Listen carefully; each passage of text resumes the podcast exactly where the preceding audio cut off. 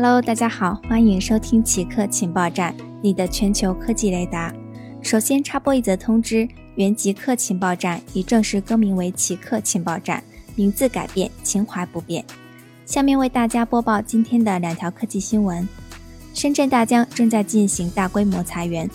中国最大的无人机制造商深圳大疆正在面临全球范围内的裁员压力。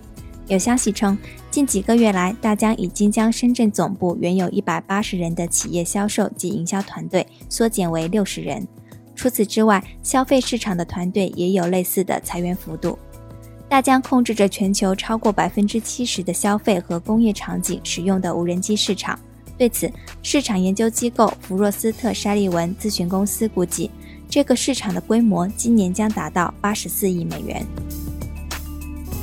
甲骨文有意竞购 TikTok 美国业务，在微软和推特之后，又一家美国公司加入了对 TikTok 美国业务的竞购，它就是美国软件公司甲骨文。